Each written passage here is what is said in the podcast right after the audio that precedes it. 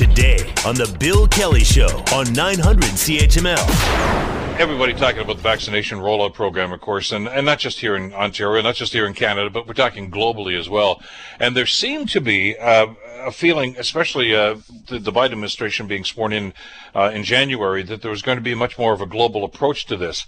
And uh, the information we're starting to get out of Washington right now is they tried to do that, uh, but there have been some roadblocks in actually trying to share some of the vaccines that are being uh, produced in the United States. Uh, but the program itself, some bumps, but progressing quite well. Sagar Meghani reports that U.S. President Joe Biden is mixing optimism over Americans' vaccination pace with a warning about the pandemic's ongoing dangers. In a dozen days, the president says every American adult will be eligible for a vaccine. No more confusing rules.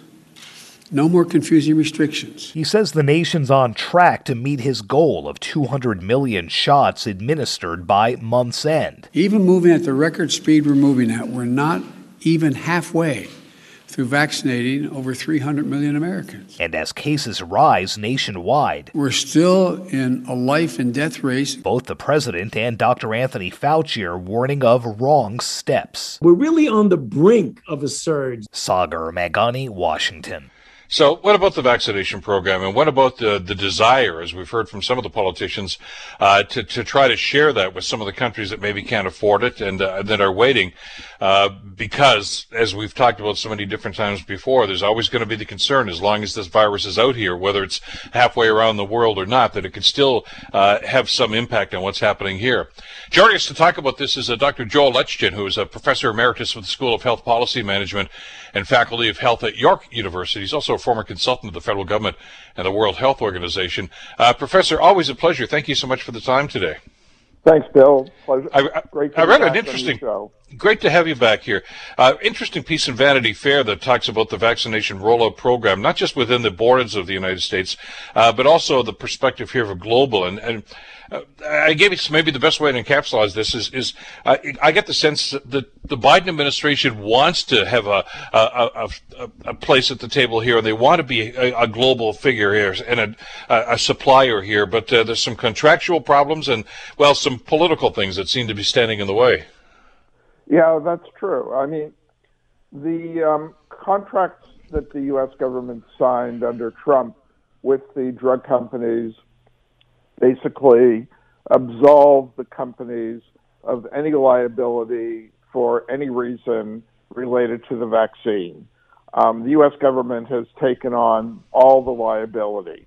Um, and the contracts that they signed with the, the companies prohibit the U.S. government from selling or donating vaccine to other places because the companies are worried that although they're absolved from liability in the United States, they could be sued in other countries if their vaccines um, cause problems in those other countries.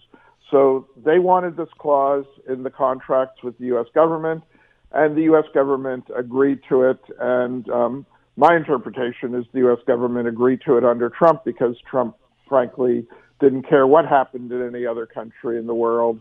Um, and if they weren't going to be able to send vaccines to those countries, that was just fine with him and the people that um, served under him. So now we've got the situation where, as your news story said, within a couple of weeks, everybody in the U.S. will be able to get a vaccine. The U.S. is going to have hundreds of millions of doses um, extra sitting around, and the situation looks like they won't be able to um, to send them to other places, or if they do, they'll have to use some kind of a legal fiction, which is why the U.S. government is not donating vaccines to Canada. They're not selling vaccines to Canada. They're loaning them. Mm-hmm.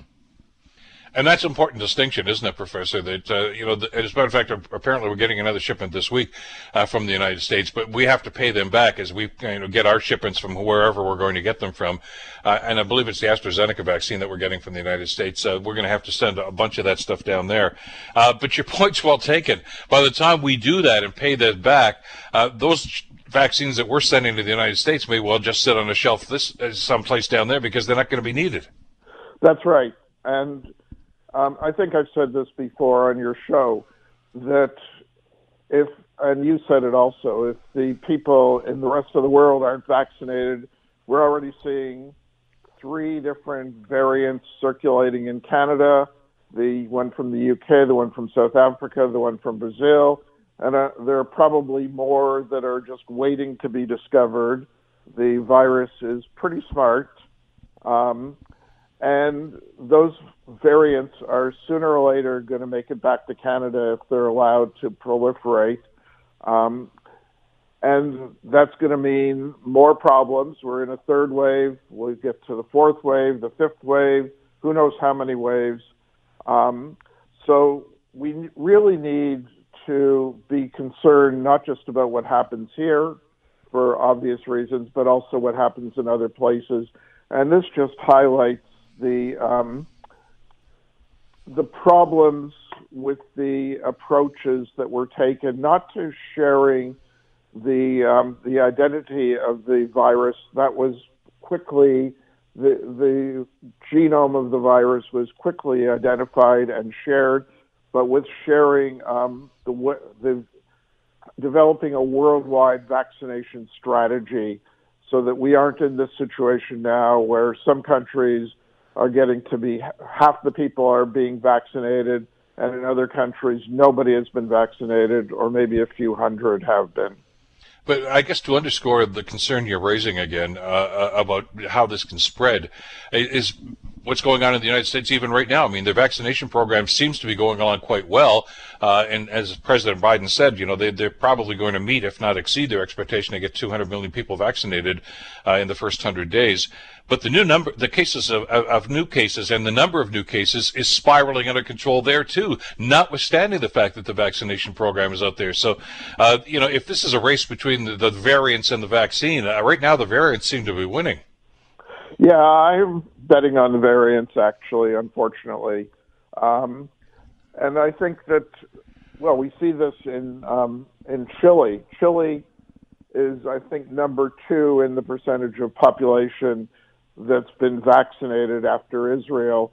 Um, and whereas Israel is opening up, but opening up slowly, Chile opened up very quickly, and they're seeing another spike in the number of cases. So we've got to be concerned um, that public that it's not just vaccines; it's public health measures that are going to be needed for months more, probably longer. Um, because we still have to get to that stage where enough people have been vaccinated, and only then will we be able to start to reopen.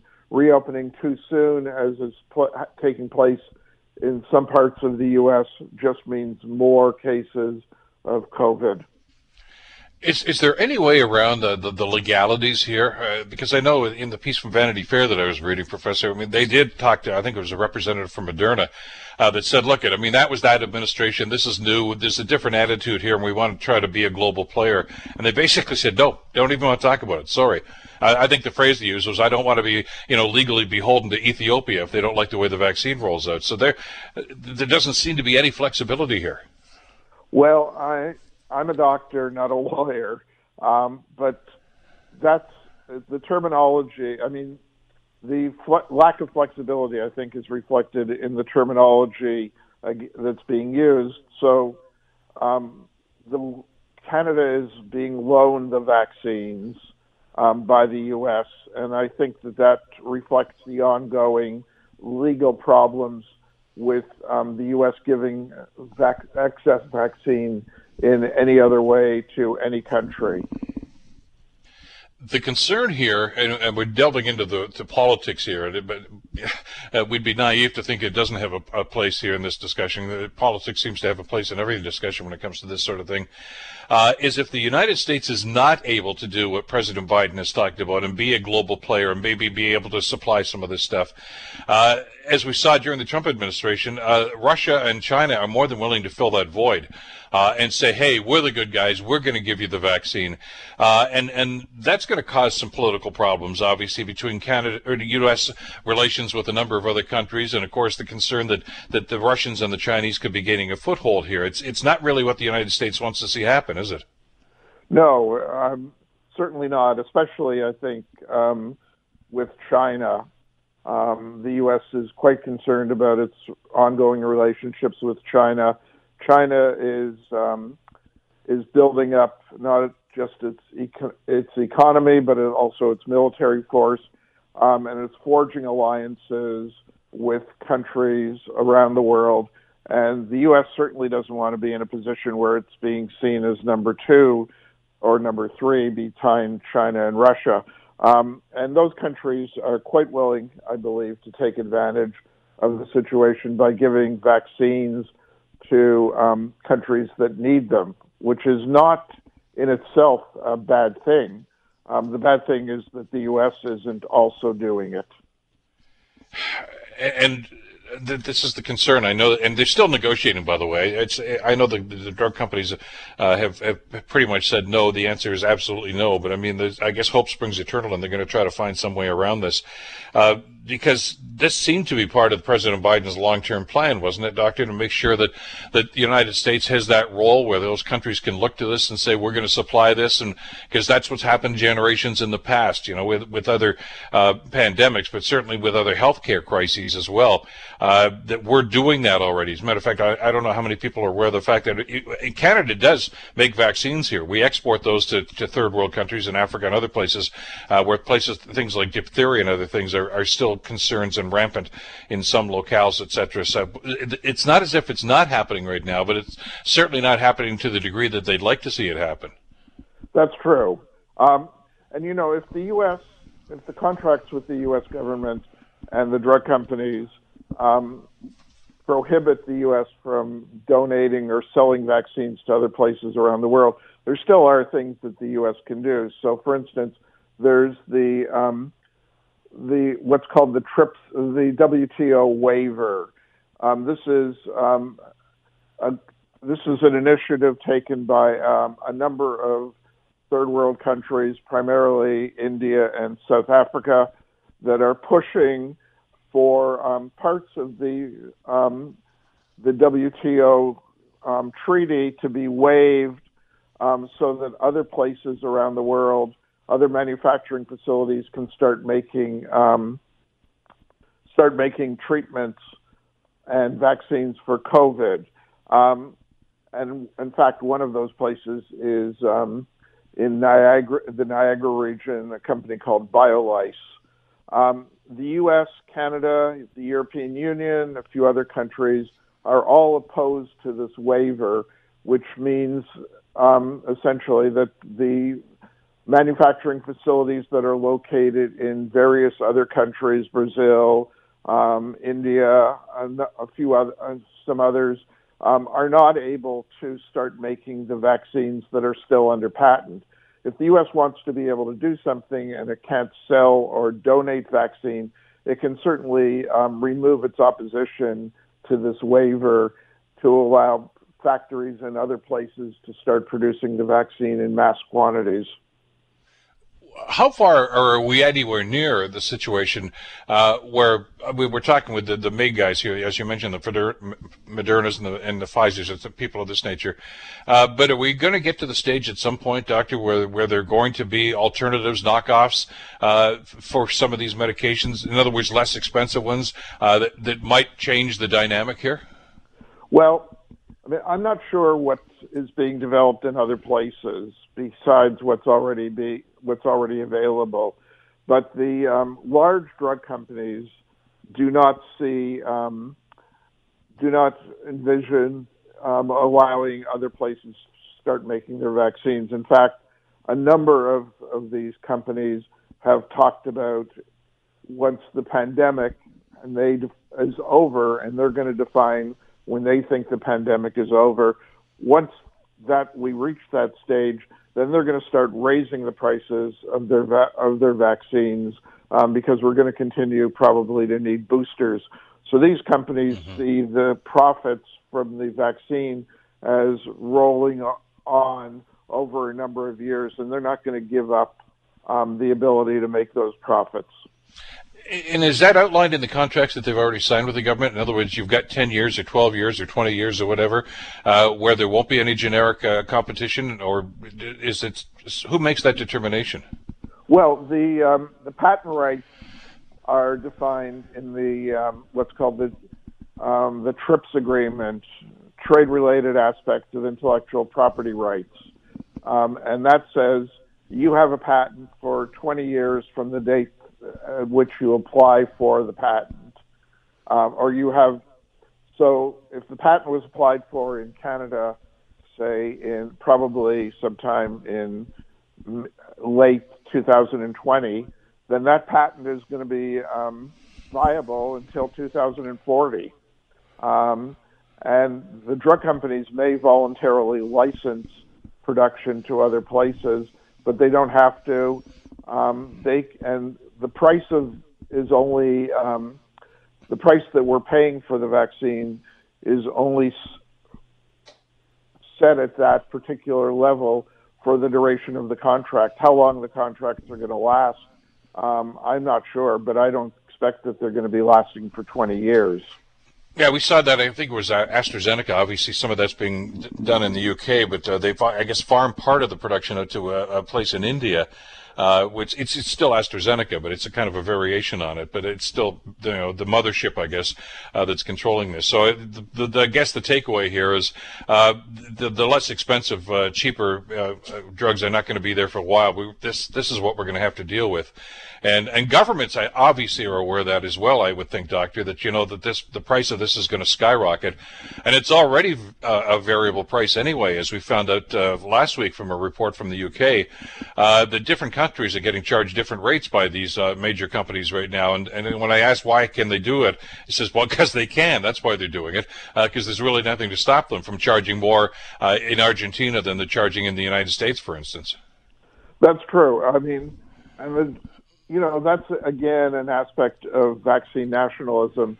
So if you want to be able to vaccinate your your the population um, as fast as possible, one way of securing um, doses for for your country is to pay more for them, and that's what's happened in some places. They're they're willing to pay more for the vaccine, therefore they're getting the vaccine quicker and with more guarantee of supply. Um, but that just leaves the low and middle income countries out in the cold. They can't afford to up the price that they're um, that they're going to pay. They don't have the money for it. Um, and again, um, that means that the entire world just remains vulnerable. Exactly. Those are consequences that need to be considered, I guess. Uh, Doctor, always a pleasure to get you on. Always a pleasure to get your perspective on this. Thank you so much for the time today. Thanks, Bill, for your ongoing interest in this. Appreciate it. Take care. Very right. much so. It's mutual. Dr. Joel Lexchin, of course, a professor emeritus at uh, York University, and a former uh, advisor, of course, with the World Health Organization. Uh, and that point's well taken. I mean, you know, take the politics out of this, if that's even possible. Uh, if we don't get this virus under control in every country in the world, the chances of it springing back and biting us again are significant, and and that has to be part of the, uh, the, the discussion that's going on. The Bill Kelly Show, weekdays from nine to noon on 900 CHML.